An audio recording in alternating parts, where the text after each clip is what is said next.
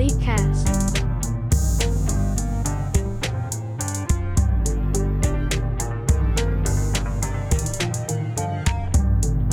Hello and welcome back to another episode of the Leadcast. I'm Devlin, your host once again, and our episode today is focused on the people here and close to home. Segments on some new teachers and musically gifted students incoming, but for now, we'll be talking about something big. The current principal, Dr. Stanley, is stepping down, and Dr. Early from Congress will be taking his place next year. But is he up for the task? Let's see what he thinks.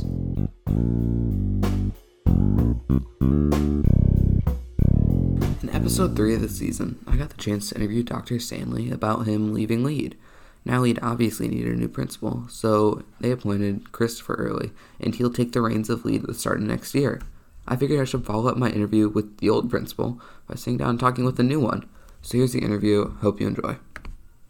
The first thing I asked him was what it was like filling the shoes of Dr. Stanley, someone who is so beloved at Lead. Did you feel any pressure? Yeah, it's. Um, I'll be honest. It's a little bit intimidating because not only is I think you know I think he's beloved by all. He's just a very good person, but he literally helped build this place from the ground up. You know, it was a lot of his ideas about the the overarching philosophy of lead that actually shaped the design of the building. I um I went to a conference uh, a few weeks ago downtown where he was presenting um, to other educators about the philosophy behind the building, and and that kind of occurred to me like he literally helped build this place. So um, it is admittedly a little intimidating, um, but he is helping me out a lot. I feel like I've been over here almost every day this week. Um, I come in for little meetings, we talk, we've been talking a lot on the phone. He's just been incredibly gracious and uh, sharing a lot of good information with me. So I'm gonna do my best, but I have some very big shoes to The next question I asked him was still on the topic of Dr. Stanley. I asked him what things Dr. Stanley did that he wanted to make sure he carried over into his principalship at Lead. You know, I think right now this this is such an interesting position for me because I this will now be my third building where I've been principal, and um, it's safe to say that with the past two buildings, they were in a place where they needed a kind of a transition. They needed some change.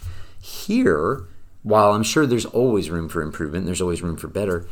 I think I would literally say I'm, I'm going to be doing just about everything that he's doing because when I talk to our staff and when I talk to the, the students, I think everybody universally agrees that, again, while I'm sure there's always little tweaks we can make, but it sounds like LEAD is working very well.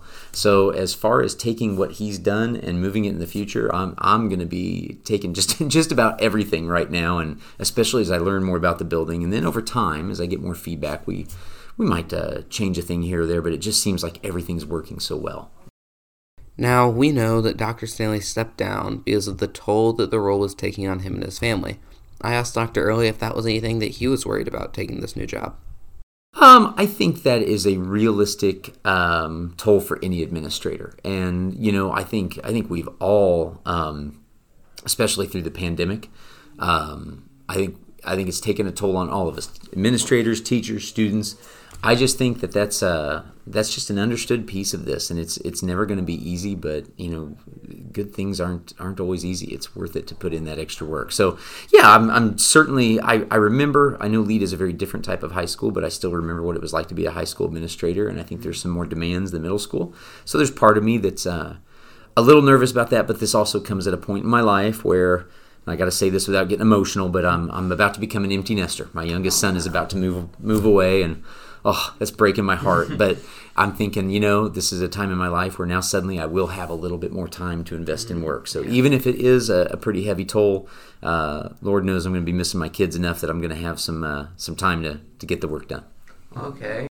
Then I asked him if he looked forward to teaching at Lead, a non traditional school, after working 24 years in plain old traditional schools. Well, I, that's everything I'm looking forward to. So here's kind of my interesting experience when I even when I taught in a traditional school, um, I had the opportunity to teach a class that I took when I was in high school called Tag, and it was a uh, at the time it seemed really really weird because it was a self-directed project-based class.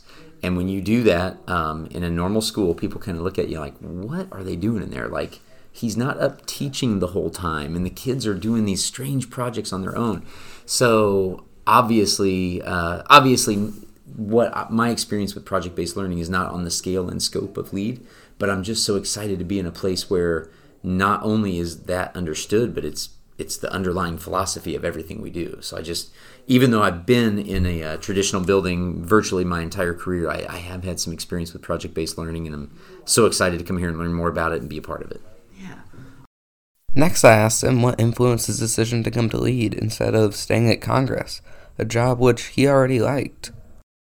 I have just missed high school. Um, I am on year 24 in education, and about 20 of those were spent at the high school level. I taught English, I uh, was a high school instructional coach, and then an assistant principal and principal. And I just love high school kids. And don't get me wrong, my kids at Congress have been amazing. They are fun.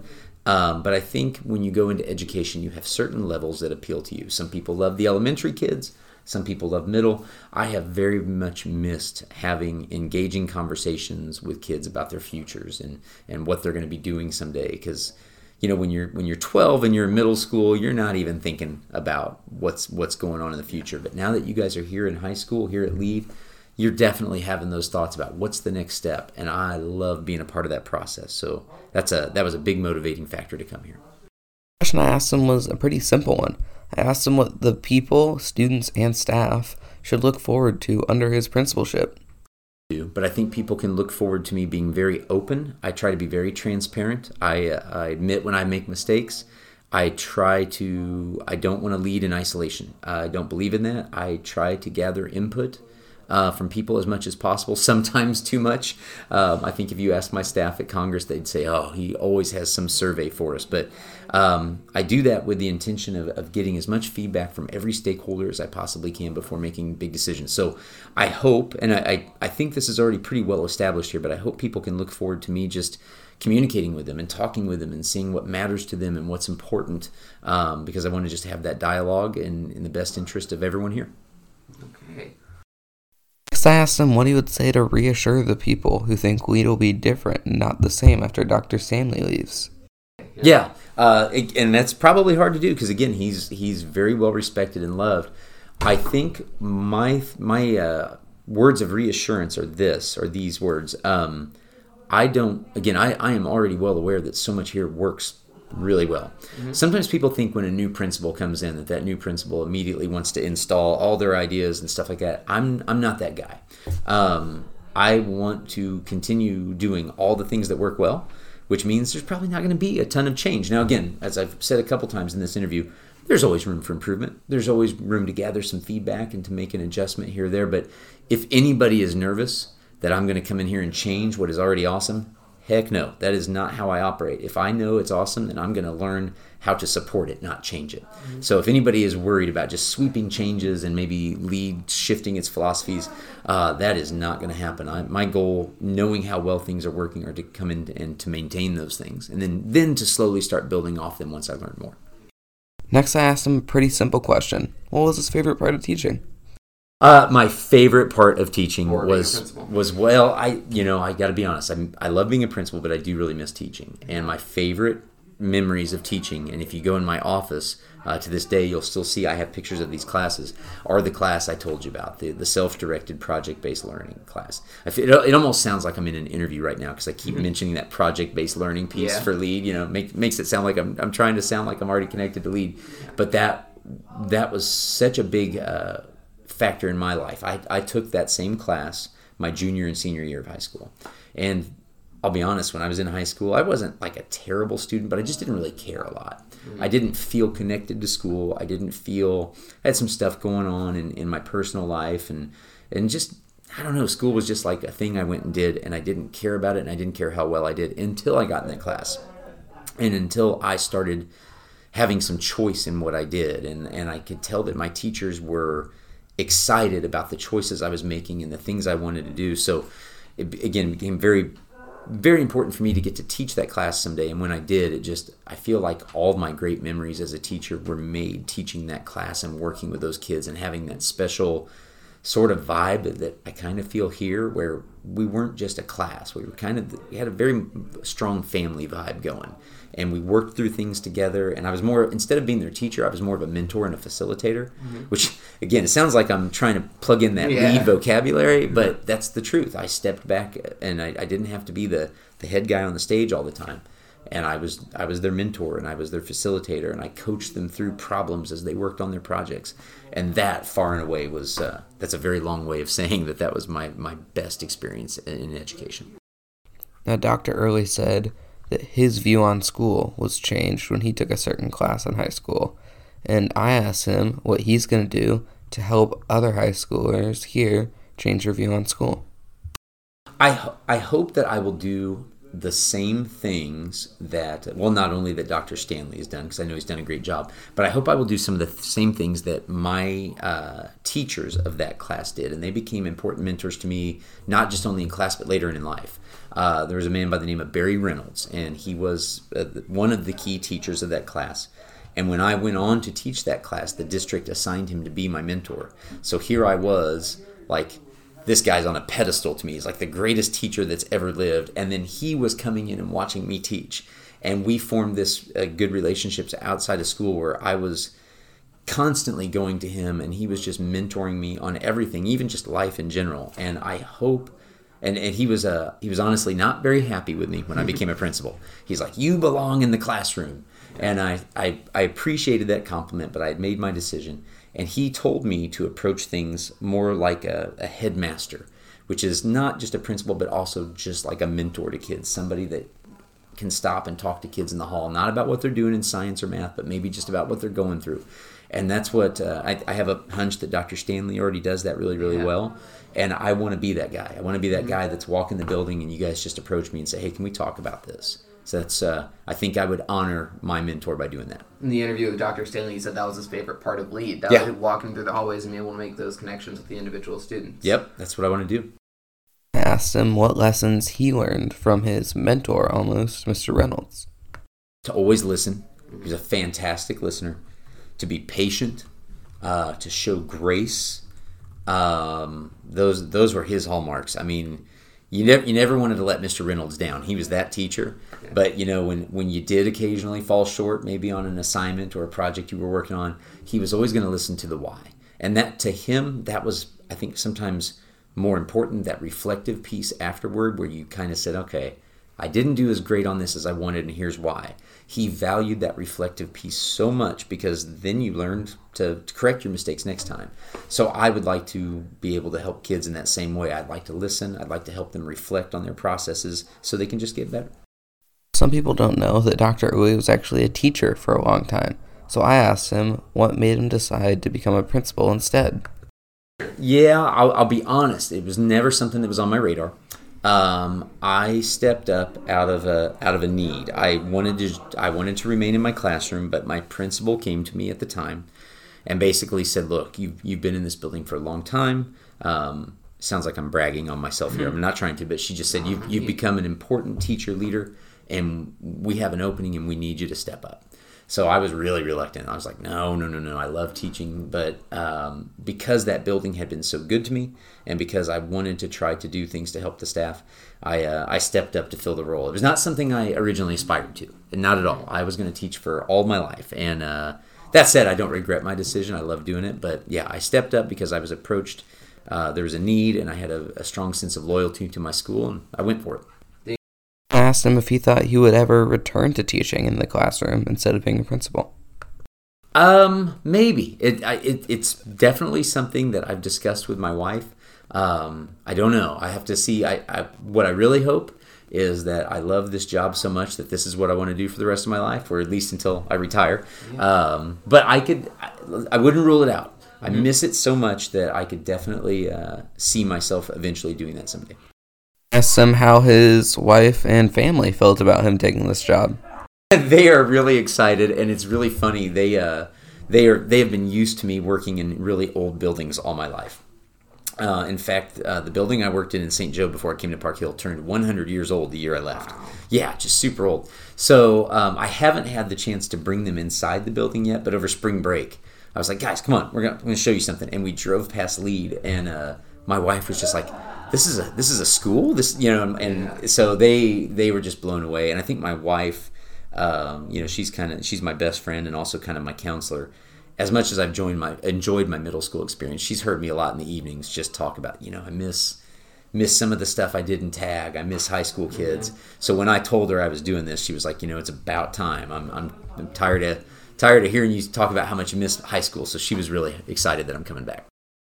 Early said that his favorite part of high school was his project based learning class he took and how much he loved it. So I asked him if he was like a kid in a candy store coming to lead, all getting excited, because now that project based learning is all around him. It, it really is, but I also know that I have a lot to learn because when my version of self-directed um, project-based learning was like these massive, big involved projects every quarter, and I know here that that's not always the reality because you guys would be completely overwhelmed mm-hmm. if in every class you were doing some massive project every quarter. So I have to learn a little bit more about the scope of some of the projects. I was just talking to Dr. Stanley about that the other day. Again, my experience are these huge things and they're they're a lot of fun but a lot of work and i know to a degree some of that goes on but i also know that there's a little bit of variance there and you, you do some smaller stuff. So i am like a kid in a candy store. I, i'm completely excited but i also know i can't walk in and expect it to look exactly like my version of project-based learning. I have have a lot to learn um, and you know I'll, even the first day school starts i'm still going to be learning. I'm going to be cramming everything i can this summer. I'm going to be doing some traveling to a, uh, a conference to learn a little bit more about lead. Um, but day one comes and I'm still going to be absorbing and learning every day. Finished up the interview by asking him if there was anything else he wanted to leave with the people of Lead. I cannot wait to come here and learn with everybody and have a great time. It's going to be awesome. It'll be awesome. Well, I can't wait. Thank you so much. We all have high hopes for Dr. Early. I think he'll be a great principal. Next up, T will be having a look at the latest actions or plans by the Park Hill School District in response to the labor shortage.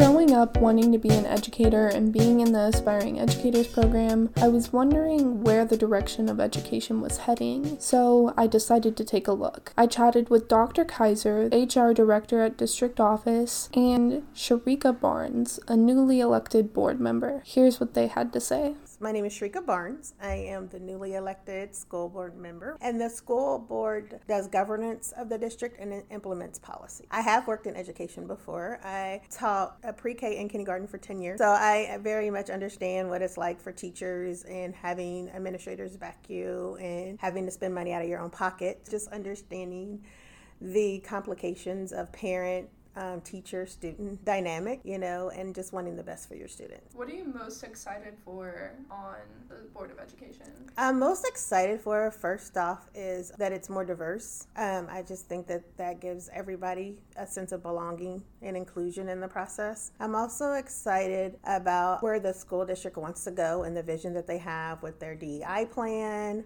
With the, they, we're getting ready to implement a new five-year long-term plan, which is exciting to make sure that um, everybody feels included in the process teachers administrators students and the community so i just am excited to see where this can go and, and how we can um, continue to make park hill an ex- outstanding district Going off of that, what importance do you think diversity holds in education? Very much important. I know that there's a statistic that says that by third or fourth grade, if a child has had a teacher of color, a student of color has a teacher of color, they are 95% more likely to graduate high school. So I think that they just want to make sure, and it, it feels like you belong or like you can have someone to look up to you know, or someone who you feel can understand something that you're going through. And I think that just helps everybody. And then it helps the students that don't look like the teacher too, right? Because then you get viewpoint and ideas from someone different that you've never heard of before or didn't even know that was possible. My biggest goal, I would love to make sure we're always transparent with the community, with the students, with the staff, just making sure that information coming from us is not like a third hand or second hand or somebody heard something down the line. And I think part of that is just continuing with the live streaming of the board meetings and even the work sessions. But I think also we have some great people in our district who are masters in their fields. Like we have some great engineers and we have some great medical professionals. So when we need to go into implementing different policies and procedures, we just passed this big bond where we have to fix all these new schools. I mean, you know, build a new school and fix older schools. Like we have engineers, we have people who are in the field out there. Like maybe we need to organize some community committees and say, come in, tell us what you think is wrong and where we could do better, right? Before we just have it, because they're invested, right? We, and if we invest in the community and have and hear the community voices, I don't think we get so much backlash. I think most challenging is that I'm just one voice, and regardless of the vote, like it's always the majority and i have to um, go with whatever the majority states right i can't like be like no this is horrible like i mean if the board votes and decides that this is a direction that they're going to do then i have to stand with whatever decision that the board makes regardless of what my vote may be in the process and, and i think that people need to understand that in the COVID pandemic, we've seen an increase of teacher burnout and resignation. What do you think the district and the board can do to increase teacher retention? Well, some of the things, just being a former teacher, is like always feeling like you have my back, right? Like, because, I mean, getting those emails from parents at 9, 10 o'clock at night and they're upset. And, you know, teachers go home and they have families, you know, they need downtime. So, parents giving teachers grace and understanding that they might not respond to that till 7, 8 o'clock the next day. That doesn't mean they didn't see your email that just means that they're doing their family time too. And I think having making sure that they feel valued in that.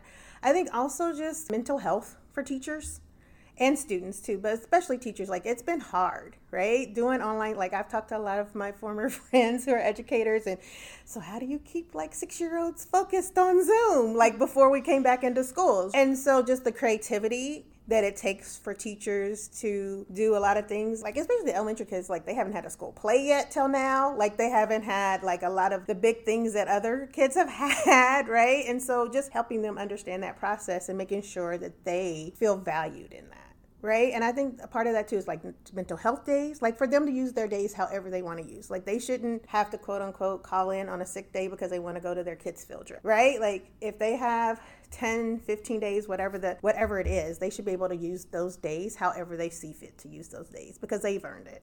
First, can you provide your name, title, and a brief description of what you do? Yeah. Uh, Linda Kaiser. I am the Director of Human Resources here at Park Hill School District. And so I get involved with all manner of hiring, interviewing, primarily support staff, but also teachers.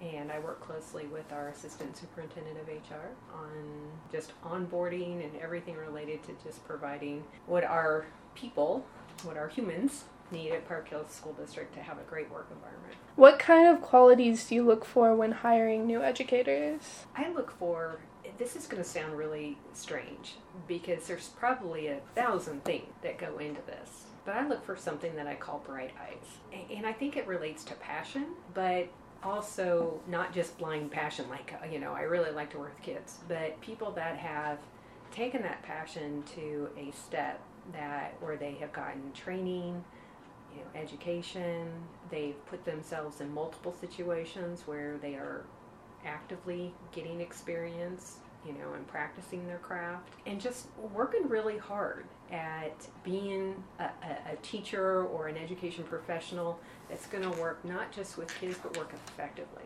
with kids, but also love it at the same time. Do you see less people applying to work for the district than usual, like in this school year? Yes. Uh, you know, the last two years, right? COVID has definitely impacted our our applicants at, at every level.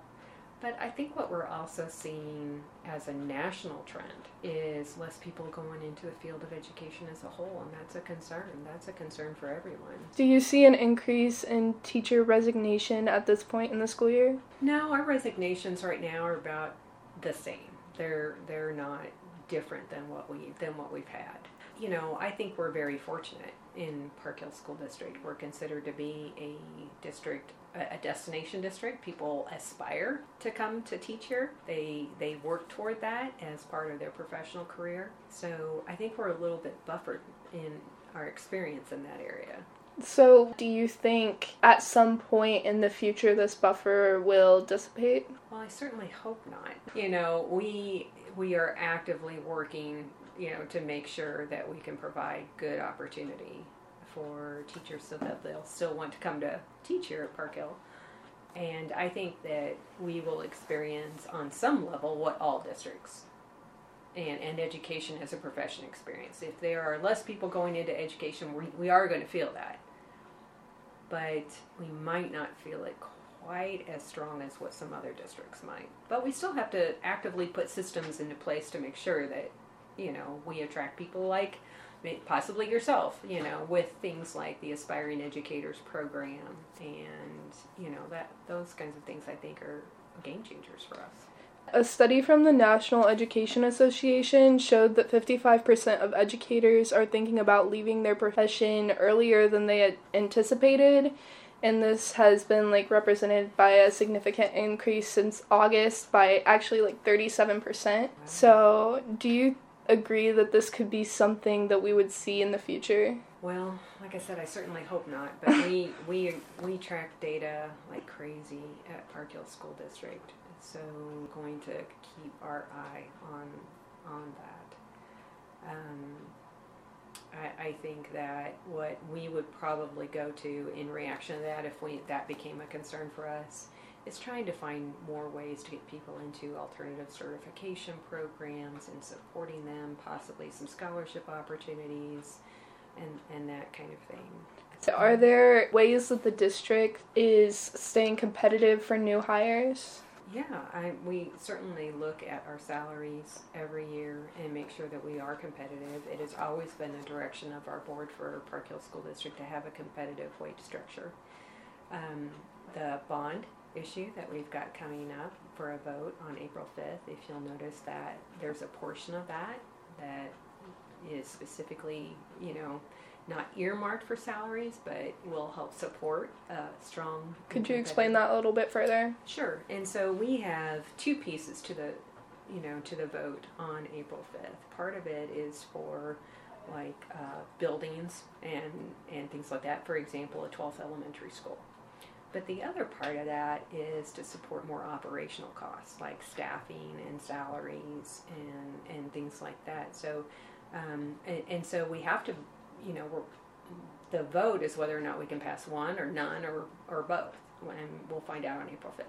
So, um, you know, we're a little bit worried about that because we, you know, there is a possible scenario in which we may get a new building, you know, building passed but then not have the funds to staff it. you know, so um, so we'll see what happens on April fifth and what the voters, you know, are are willing to support here in our community. Now, in the past, our community has always been very supportive, and so, but we'll see what what they say this time around. Are there things that the district is doing currently to keep like current teachers and staff not only teachers but like administrators and support staff satisfied with their jobs?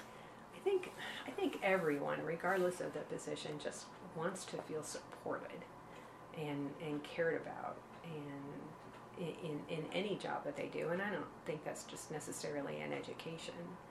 And so particularly as we're coming out of a pandemic, which was incredibly stressful, we are putting in more mental health supports. So just um, as some of the things that we've we've done during the pandemic, we took a lot of things off the plate, just to help teachers just focus on just just teach, you know, because that was that was hard enough. And so we cut back and cut out professional development, training, meetings, I mean, a whole bunch of things.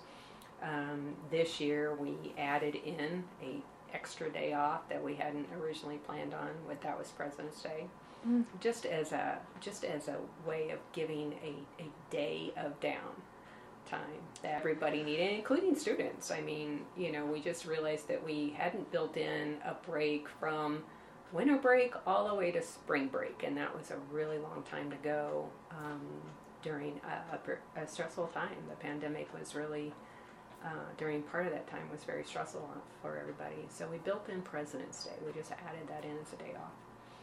Uh, we also have health coaches that are free to our staff that they can take advantage of. We have free counseling that they can take advantage of if they need that. Um, we have actually a very strong wellness program here. So we have a fitness center for our staff downstairs and um, we do wellness checks every year. We do free flu shots. We did free vaccination for COVID for anybody that was interested. Uh, we do free COVID testing. So, you know, we've tried really hard to just meet our people wherever they were, but then offer a wide variety of things so they could tap in wherever they felt like, you know, they needed support. That's awesome, and that's really important too. Um, I focus mainly on educators, but also within support staff, we faced a subbing issue at the beginning of the year, Oh, yeah. and we had to shut down for a couple days. Is there a way that you are staying competitive with subbing specifically? Yeah, we um, we are looking at our substitute pay rates right now, along with some other pay rates. And so, depending on the result of that vote on April 5th, we're hoping to be able to adjust our substitute pay rates to be even more competitive. But we'll see. If- Awesome. If that vote doesn't pass, then I mean, we'll do what we can, but we won't have the funds available to do maybe as much as we might otherwise. Is there anything else you'd like to add? You know, I think that we are very blessed. We have such high quality staff. We have the best teachers. We have, at every level, I think, the best staff. And so I've, I've always been, whenever anybody asks me, what is the best thing about Park Hill? Is I'm talking to a candidate or I'm talking to somebody that's thinking about coming to work here. They say, why, why do you stay? What, what's the best thing? I always say it's the people. And not just the people that work in Park Hill, but the community surrounding the people that work in Park Hill. You know, really is a, a you know, no place is ever perfect, but this place is really, really good. And if you've been in other places than I have, you can you see that you you see the commitment of, our staff. So uh, I'm very proud of.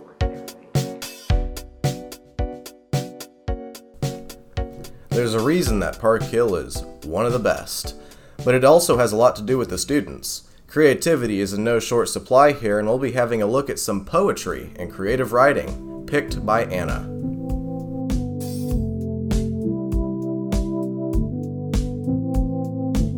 This segment is to show a few examples of students' creative writing. In this case, it is particularly poetry.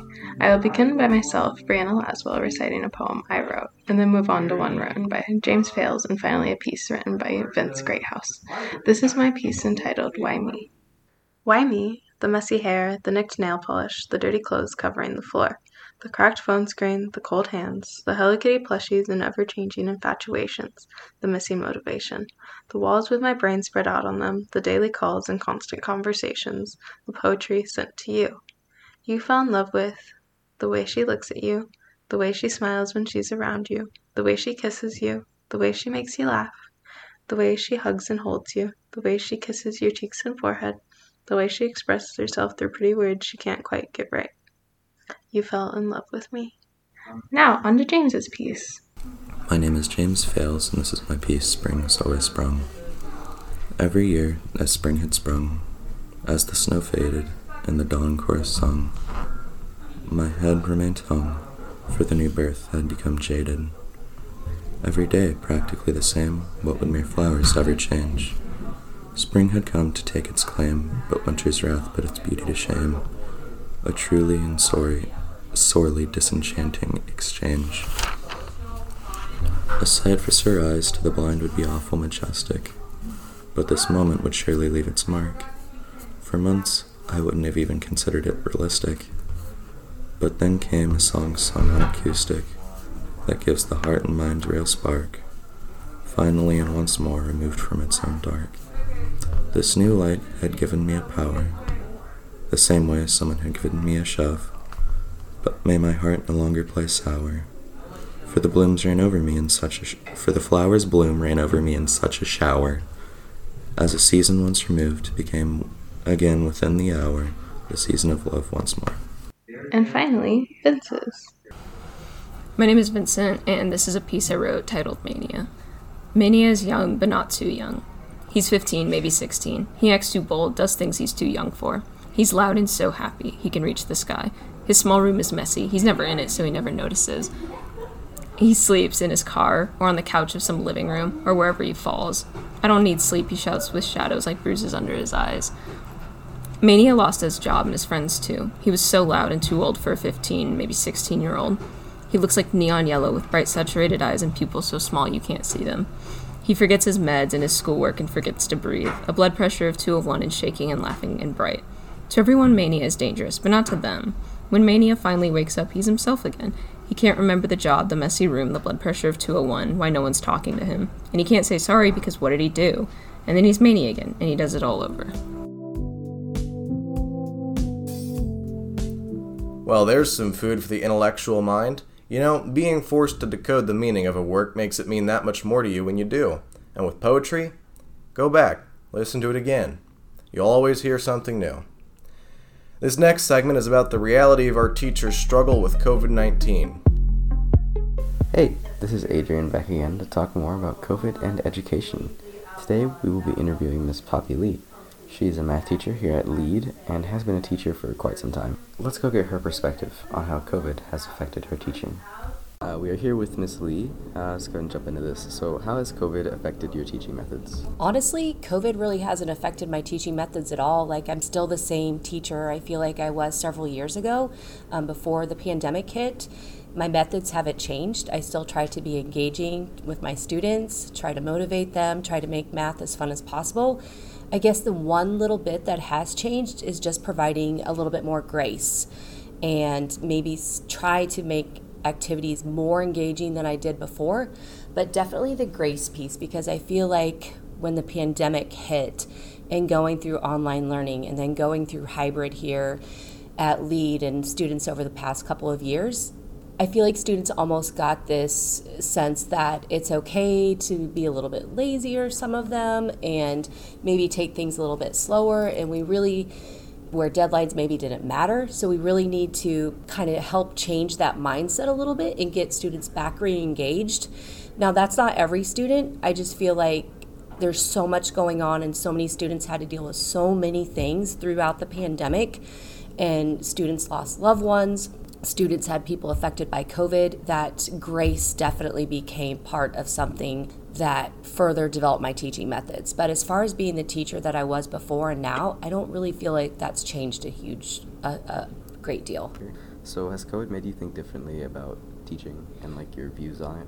Um, again, similar to question number one, my views really haven't changed. I still want to motivate. I still want to engage. I still want students to love math and, and gain that fun sense of learning about it and be able to move on to the next level with confidence and ease. But bringing that grace piece in there, I think, is a big piece through it. And just working with students on making sure we're doing what we need to do and trying to keep them engaged throughout our learning experience together, I think, is a big thing. So, when online learning was first announced, how did you react? Like, what were your first thoughts? Oh my gosh, I was so scared. I was so nervous. Like, how am I going to teach math to students? Like, okay, I'm going to get online every day and everybody's going to be excited to Zoom and we're going to have these amazing Zoom lessons together and students are going to be doing math. And then, yeah, that didn't happen, as most people are aware. So it kind of was, it was a hard, hard shock to my system, I feel like, because I was so used to being in the classroom and teaching students and engaging them. And so when we first started online learning, I kind of had to pivot a little bit. And I hate to use that word because I feel like pivoting is so overused right now, but that's exactly what we did. So, yeah, it was kind of scary and exciting all at the same time when we're, hey, we're online learning. But now it's like looking back, it's like we did it. We made it happen. We made adjustments. We got through it. Um, teachers definitely had to take a deeper look into ourselves and be like, okay, how are we going to get kids engaged? How are we going to keep them going and motivated and try to find different and unique ways to do that when we're online, when we're at our homes or in the buildings and they're at home. So it's definitely been a learning experience for all of us, I feel like. Mm-hmm. Right. So how does all of like those thoughts compare to like now? Again, I don't feel like I've changed my teaching pedagogy. I still am who I am but bringing that piece of grace in and trying to keep students engaged in the classroom now i feel like after a, a whole quarter of strictly online learning at home and then going to three quarters of a year of hybrid mode and now everybody's in school for a full year all at the same time like i feel like there's definitely been adjustments made. So that grace piece definitely comes back into play and making sure that students aren't used to sitting in classes all day every day they were used to sitting in hybrid mode or sitting at home so having that opportunity to try to find different ways to get them up and moving throughout the block try to find different activities to do i feel like i've definitely grown in that area Gotcha. So, how would you say that, like, how would you say that teaching three years ago compares to like now? Um, definitely need to try to find more engaging activities. I feel like I'm still the teacher who I am. I still try to motivate and keep things going, but yeah, definitely try to try to keep kids engaged more than I did in the past because of what they've been through the last three years. All right. Um, is there anything else that we missed that you'd want to go back to? No, I appreciate it. Thank you, Adrian. Oh yeah, no problem. Thanks, Miss. Well, I can say it's never a dull moment when we have teachers like Miss Lee. Now we'll focus on more student talent. Spencer set out to ask a musician about their inspirations and musical opinions. Hello and welcome to the segment where we dive deep into lead students' musical expertise. Today, I am joined by Nick. Introduce yourself. I'm Nick. I play guitar, bass, I do vocals. I also am a songwriter and yeah. I know you can play bass. Can you play any other instruments? Uh yeah, I can play guitar. I thought about playing drums before. Uh and I used to be able to play the harmonica and accordion. Are you thinking of learning any other instruments? Uh I was thinking about learning the drums actually. Personally, I think it'd be really fun to learn drums because there's some songs like uh, "One Beer" by MF Doom that the drum solo is so. Yeah. Mm. Now I heard that your favorite type of music is grunge. Is that correct? That is correct. I I love grunge, the whole '90s era. It's uh, it's just some very talented and great music. So are you saying your favorite bands are like Nirvana, Alice in Chains, Foo Fighters, all those? Yeah, I mean, there's Pearl Jam, Stone Temple Pilots, uh, the Smashing Pumpkins, Radiohead. There, there's so many to name because the uh, '90s grunge movement was so big, and you had so many bands getting picked up after the success of Nirvana's 1991 album uh, Nevermind. It was it was really insane. So I love that the uh, there's a recent surge of something in the way, which is the closing track of the album due to Batman. But I'm I'm really happy that it's coming back. Have you ever thought of creating your own songs? Oh yeah, I have. I have almost two and a half full length albums written already. Are you currently in a band? Yeah, How many members? there are two, me and uh, Noah. Have you ever thought of turning music into a serious career? Oh yeah, absolutely. I'm planning to go to college in uh, Washington, in the University of Washington, that's located in Seattle, um, for audio technical engineering. Sounds very interesting. What led you to making the decision of choosing to go to the University of Washington? Well, they have a really good music program, and their school is a very high honor. They have about a 50% acceptance rate, and they don't require high SAT and ACT scores, but it's very prestigious. Are there any recognizable alumni that went to that school? Uh, not that I can think of right at the top of my head, but I'm sure there was. How would you start off your career after graduating university? I'd probably start touring and getting shows at different venues, not trying to go to like the big venues, but you know, going to uh, little restaurants or bars, travel the world, see everything like that, go play in interesting places. Have you ever thought of expenses and how you'd pay for that? Expenses, honestly, they wouldn't be that much of a problem because if you just get an old van, a thousand dollars for food over the whole course and gas, uh, you can just load up all your instruments, all your clothes, and uh, just hit the road. It's it's honestly really not that expensive for uh, your income, and it's uh, it ver- it levels out pretty nicely. That sounds very nice. Thank you for joining me today. Oh no problem. Thank you for having me.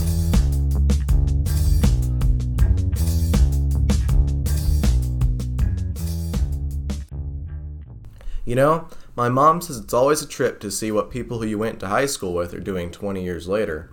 Some become power plant inspectors, some become rock stars, but many people feel at home at school, or they simply enjoy teaching. In this case, we'll be looking at a new teacher to lead and how their experiences compare to teaching elsewhere. Welcome back to a new episode of New Students and Teachers. It's me, Kyla, and Jersey, and we're back with it. My name is Dana Smith. I teach special education at Lead Innovation Studio.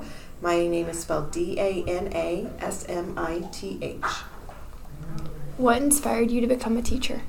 I was inspired to become a teacher probably mostly by my mother. She was a teacher for over 30 years, and I spent a lot of time as a child in her classroom, like in the summer, helping her to get her classroom ready, get, you know, because she was an elementary teacher, get games and stations and things set up. So I just grew up around school all the time.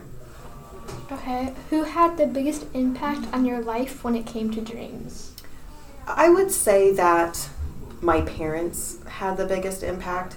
Um, they always taught me that if I wanted to do something, that I could do it. I just needed to work really hard at it, um, and that's just something that I have kept in my psyche.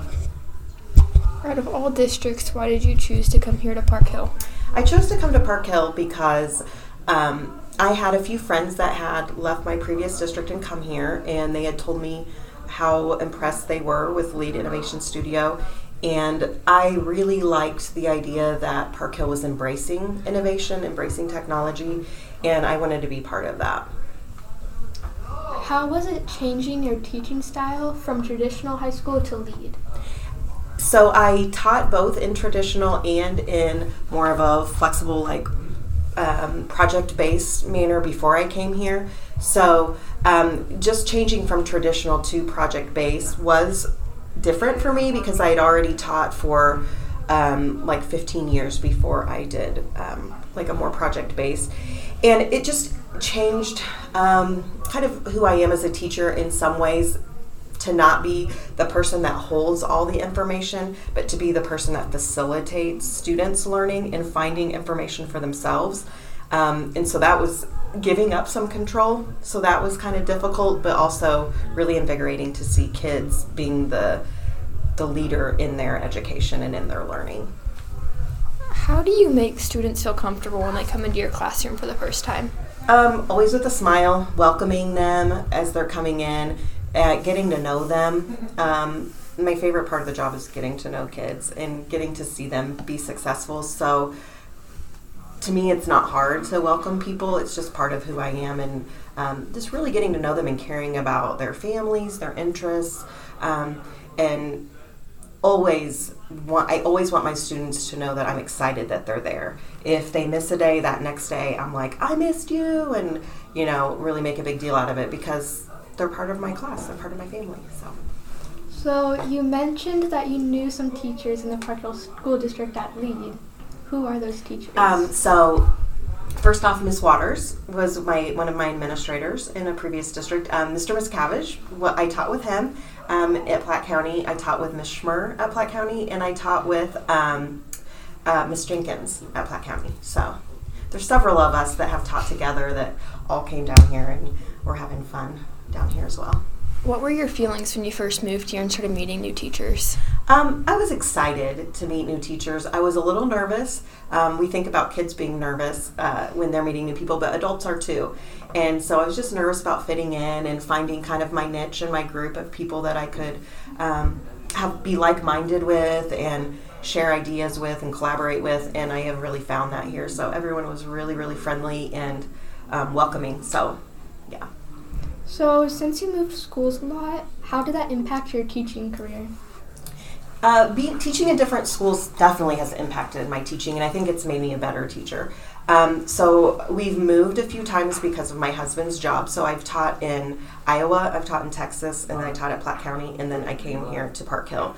Um, what that has helped me with is to see different perspectives. So I've even taught in different parts of the country, so I can see different teaching styles and learning styles and get different ideas from all over and just kind of a mishmash, put them together, and it kind of makes a successful teacher, I think. Um, just pulling ideas from other people. How do you like using Summit? I really like it a lot. Uh, it was a learning curve for me, I admit. So I came to summer training and uh, with the other new teachers, like with Miss Jenkins and uh, Mr. Dishman and them, and we had a really fun time together and learned a whole bunch.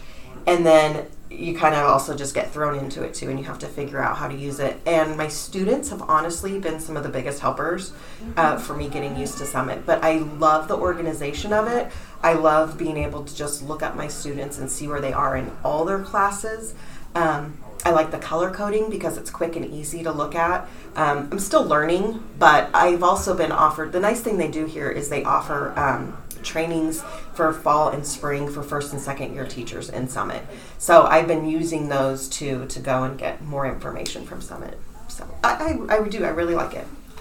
Do you like the idea of having the same group of students for the whole high school? For CT? Yeah. Yeah, I love having my mentor students. Um, they're so fun. I feel like I know so much about them, and they may think it's unfortunate, but they know so much about me as well and my family just because we tell stories. And um, yeah, I, I just feel like I know them so well and I enjoy them. So yeah, I, I love the idea that we can all be really close and you have that person that you guys can always go to um, if you need something or if you just want to talk or whatever. What would you do if one of your students was having like a really bad day and was down? How do you comfort?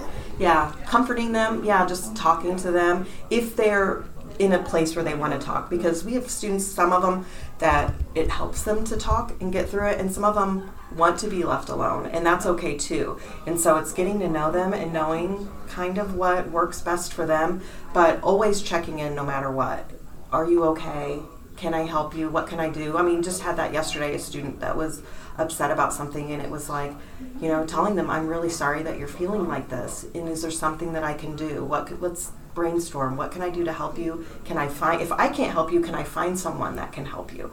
Um, and talking that through and i think sometimes that just helps knowing that someone cares about you What made you want to teach special education rather than any other class? So uh, that started when I was a senior in high school. So when I was a senior in high school, I had this free period basically where I would go to one of the elementary schools and I would help in their office, which you wouldn't think like how is that related to special education? But what ended up happening was the special education teacher at that building would happen to come in and bring her students in that hour a lot when I was there. And so I really got to know them and just love them so much. And I just, and that teacher also inspired me a lot too. She she was an incredible teacher. And so I watched her and her interactions with the kids and the way the kids were learning and just developing and I just thought it was so neat. And so that's kind of what prompted me to go into special education.